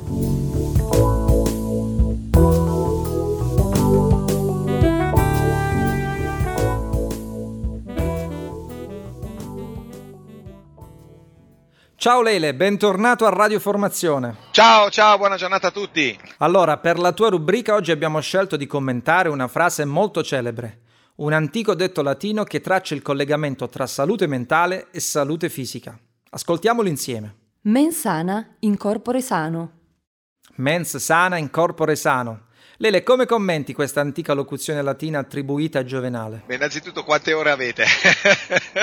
Ascolta, beh, eh, partiamo da un presupposto. Qui sicuramente per commentare questa frase in modo possibilmente non banale bisogna prenderla veramente dalla lontana e cercare di capire soprattutto che spesso e volentieri certi detti, certi proverbi, certi concetti, tutti quanti sono pronti a dire ah sì, beh, ovvio, sì, certo, sì, sì, certo. Ecco, in, in, quest'anno soprattutto quando sono andato ad occuparmi di coaching presso gli imprenditori, quando ho fatto formazione, ho detto signori, il vostro problema più grave è il più o meno per ah, più o meno, sì, la so quella cosa. Sì, più o meno questa cosa la facciamo. Ecco, più o meno è probabilmente una delle problematiche più grandi delle persone che vogliono liberare il proprio talento o realizzare la propria impresa. E in questo momento invito a fare stessa, la stessa riflessione sia su se stessi e sulla propria situazione, sia anche su questa frase tutti quanti, è, è, ovvio, sono pronti a dire sì, certo, mensana in corpo sano, ci mancherebbe altro, eh, mensana in corpore sano, tutto, tutto giusto, è vero, sì, sì. Poi vai a vedere come pensano e come gestiscono il proprio corpo e ti accorgi di nuovo la sindrome del più o meno, ti accorgi di nuovo che predicano bene e razzolano male. Ecco, innanzitutto quindi ho voluto partire da lontano perché? Perché concetti come questo devono fare riflettere, ma come spesso accade devono produrre azioni. Ragazzi, vi faccio un esempio. Se voi andate su internet e scrivete aforismi, trovate una bella frase, ok? Una frase che vi piace. Voi guardate quella frase, la leggete, sicuramente in quel momento, se volete, avete eh, coltivato un pensiero positivo, avete coltivato qualcosa a livello proprio mentale. Ma attenzione, come potete agire? Come quella citazione può tradursi in azione, che sia quotidiana, settimanale, mensile o per tutta la vita? E questa è la chiave. Qui siamo allo stesso livello. Men sana in corpore sano ci dà un input particolare, che c'è un legame forte fra la mente e il corpo. Io potrei anche, eh, Giovenale penso non si arrabbierebbe se io dicessi che delle volte corpore sano in mensana, perché la realtà, al di là del, dello scegliere il dettaglio, il particolare o la, o la proposizione, il discorso qual è? È che mente e corpo sono correlati. Lo sa bene chi studia gli stati d'animo. Sicuramente non aggiungo nulla al vostro know-how su questo argomento, ma gli voglio dedicare comunque un minuto. Se noi pensiamo a come produciamo i nostri stati d'animo, quindi a come ci sentiamo in determinate situazioni, sappiamo che un nostro stato d'animo lo dominiamo attraverso tre elementi. Uno, uno è ovviamente il focus, ciò a cui pensiamo. Se io sto pensando a qualcosa di bello, la mia mente tendenzialmente si muove in un certo modo, il mio fisico anche. Il linguaggio, le parole che ci diciamo in una determinata situazione. Se ci diciamo no, non ce la faccio sicuramente, o che stress, mamma mia, nel primo caso scendono le potenzialità, nel secondo sale lo stress. Lo stesso vale per la fisiologia, l'imparare a respirare. C'è un sacco di gente che dice sì, vabbè dai Lele, respirare, di cosa parliamo? No, in realtà, soprattutto in determinati momenti, quando vuoi esprimere una performance di qualità, quando ti trovi a, dover, a, doverti confrontare con una problematica precisa, o se vuoi nella quotidianità, in ogni momento, imparare a respirare meglio il classico effetto della bottiglia, quindi riempire dal basso ed andare verso l'alto, cominciare a riempire le, proprio la pancia, il diaframma, i polmoni e salire per poi espirare al contrario, diventa già importante. Quindi mensana in corpore sano ci dice attenzione alla qualità dei pensieri, attenzione alla qualità del linguaggio, attenzione alla qualità del fisico. Ma nel momento in cui prendo quella frase, devo prendermi un'ora, un'ora per me stesso, mi chiudo in una stanza o dove vuoi, dopodiché analizzo e dico, bene, come in questo momento, come ho intenzione, voi oggi, voi in questa settimana, voi in questo mese della mia vita, produrre azioni su, questa, su questo aforisma, su questa frase. È lì che probabilmente riusciremo davvero a trarre massimo profitto da una frase che ormai ha qualche secolo, ma che ancora oggi può essere di grande attualità e può aiutarci a migliorare la qualità della nostra vita. Molto bene, grazie Lele per la tua energia, la grinta che riesci sempre a trasmettere. E poi, sei il primo aforismologo della storia. È bella questa, mi piace, te la, te la, la prendo.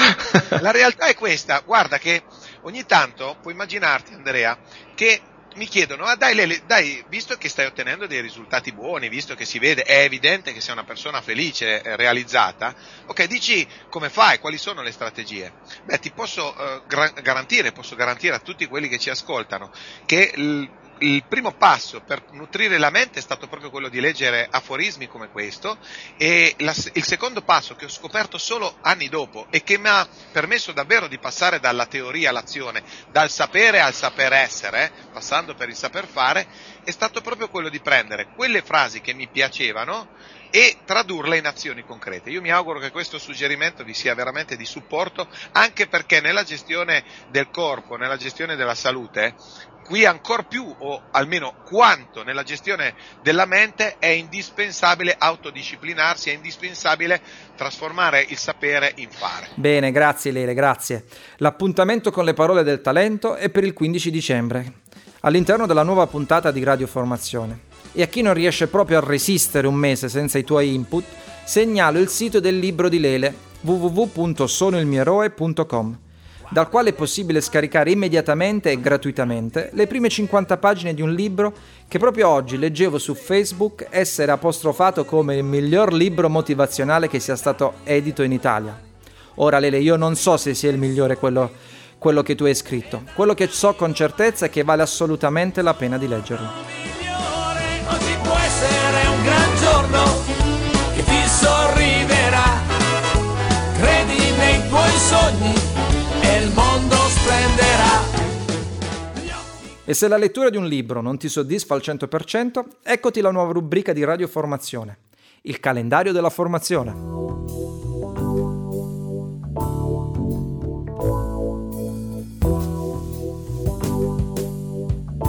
Il calendario della formazione.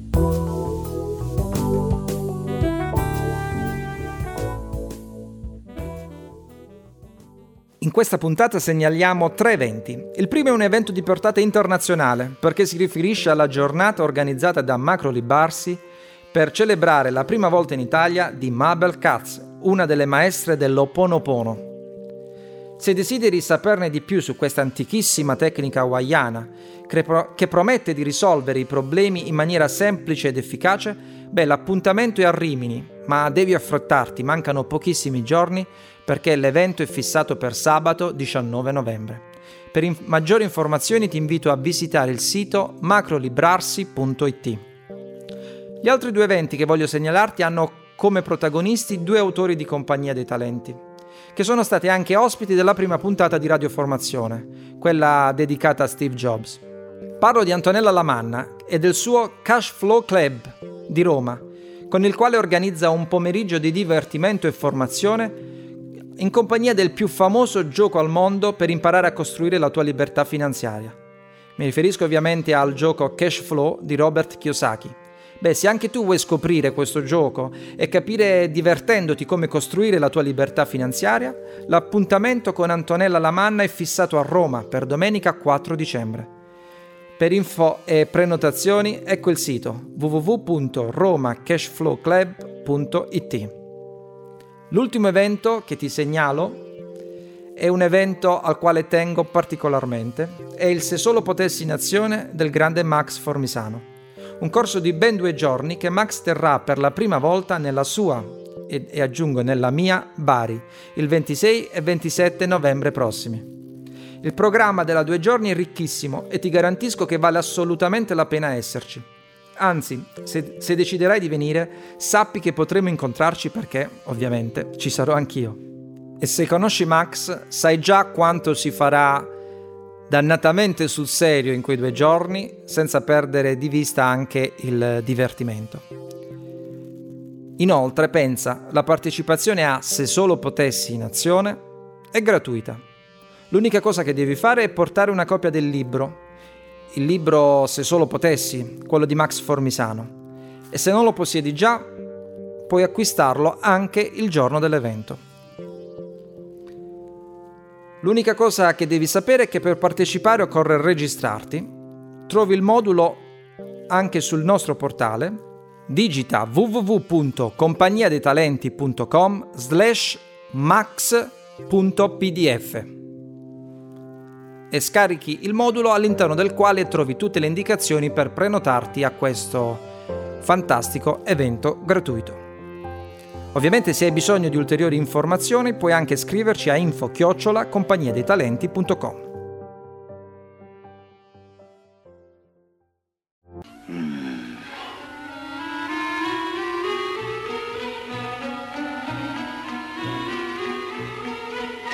Il convito di Asterix! Quando l'appetito c'è, io mi sento come un re. Bene, siamo giunti anche alla fine di questa seconda puntata di Radio Formazione. Oggi abbiamo parlato del rapporto tra alimentazione e salute. Ti invito quindi a venirci a trovare sul nostro blog all'indirizzo www.compagniadeitalenti.com slash blog o sulla nostra pagina Facebook all'indirizzo www.facebook.com slash audioformazione per dirci la tua su questa puntata, per delle critiche, per dei suggerimenti, per degli incoraggiamenti e anche e soprattutto per decidere insieme l'argomento della prossima puntata. Puntata che ricorda sarà disponibile a partire dal 15 dicembre. Infine se usi iTunes ti chiedo e ti consiglio di iscriverti al nostro canale e anche di lasciare il tuo feedback su ogni puntata. In questo modo ci aiuterai nella diffusione del nostro lavoro. Bene, è veramente tutto, io ti ringrazio per l'attenzione e ti do appuntamento alla prossima puntata con un ultimo messaggio, sempre tratto dal film Un equilibrio delicato. Si parla di scelta. Intanto ti saluto, dedicato alla tua audioformazione. Ciao da Andrea Lagravinese e da compagniadeitalenti.com. Abbiamo una scelta